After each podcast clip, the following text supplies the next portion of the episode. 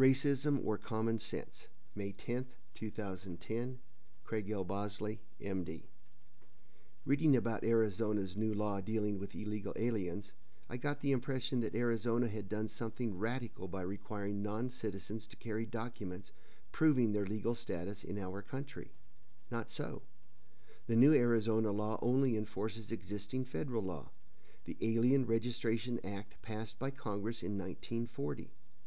Arizona is only enforcing federal law the federal government refuses to enforce. This is an act of necessity, of common sense, and is Arizona's latest attempt to deal with four hundred fifty thousand criminals in the state. Remember, illegal aliens are criminals, not undocumented immigrants. Three years ago, Arizona passed an employer sanctions law that punishes businesses that knowingly hire illegal aliens. The result? About one hundred thousand illegal aliens self-deported from Arizona, some to Mexico and some to other states. Why did they voluntarily leave? One illegal alien complained that he no longer wanted to live in the United States because of the oppressive environment. Others returned to Mexico because they didn't want to live in fear, in terror.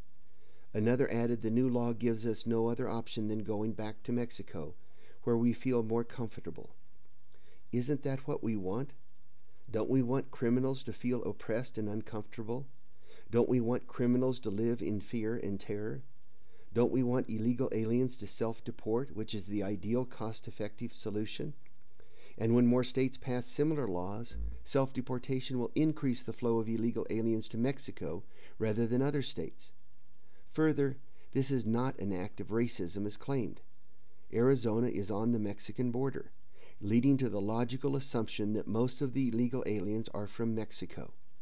Arizona is only profiling criminals for arrest and deportation. Remember, profiling is not synonymous with racism. Israeli profilers are the proof that behavioral profiling both works and is not racist. Clarence B. Jones, scholar in residence at the Martin Luther King Junior Institute at Stanford University, suggests that if people want to protest, they should protest against the inaction of our government and Mexico's government. These governments failed, not Arizona. Mexico is more than willing to allow us to support its citizens, and our politicians are more than willing to call them undocumented immigrants rather than illegal aliens, pandering for votes rather than doing their job. The president suggested Arizona's new law is irresponsible and undermines the very basic notions of fairness that we cherish as Americans. Really?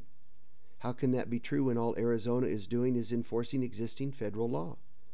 Apparently, the federal government now defines basic fairness as spending three billion dollars on cash for clunkers, while expecting Arizona to spend one point three billion dollars every year for the medical care, education, and incarceration of illegal aliens.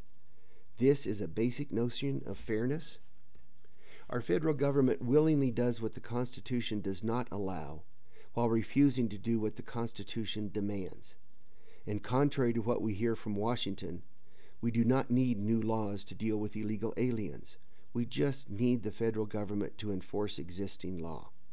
All Arizona did was say, enough is enough. Its governor describing it well when she said her state is trying to solve a crisis we did not create and the federal government has refused to fix.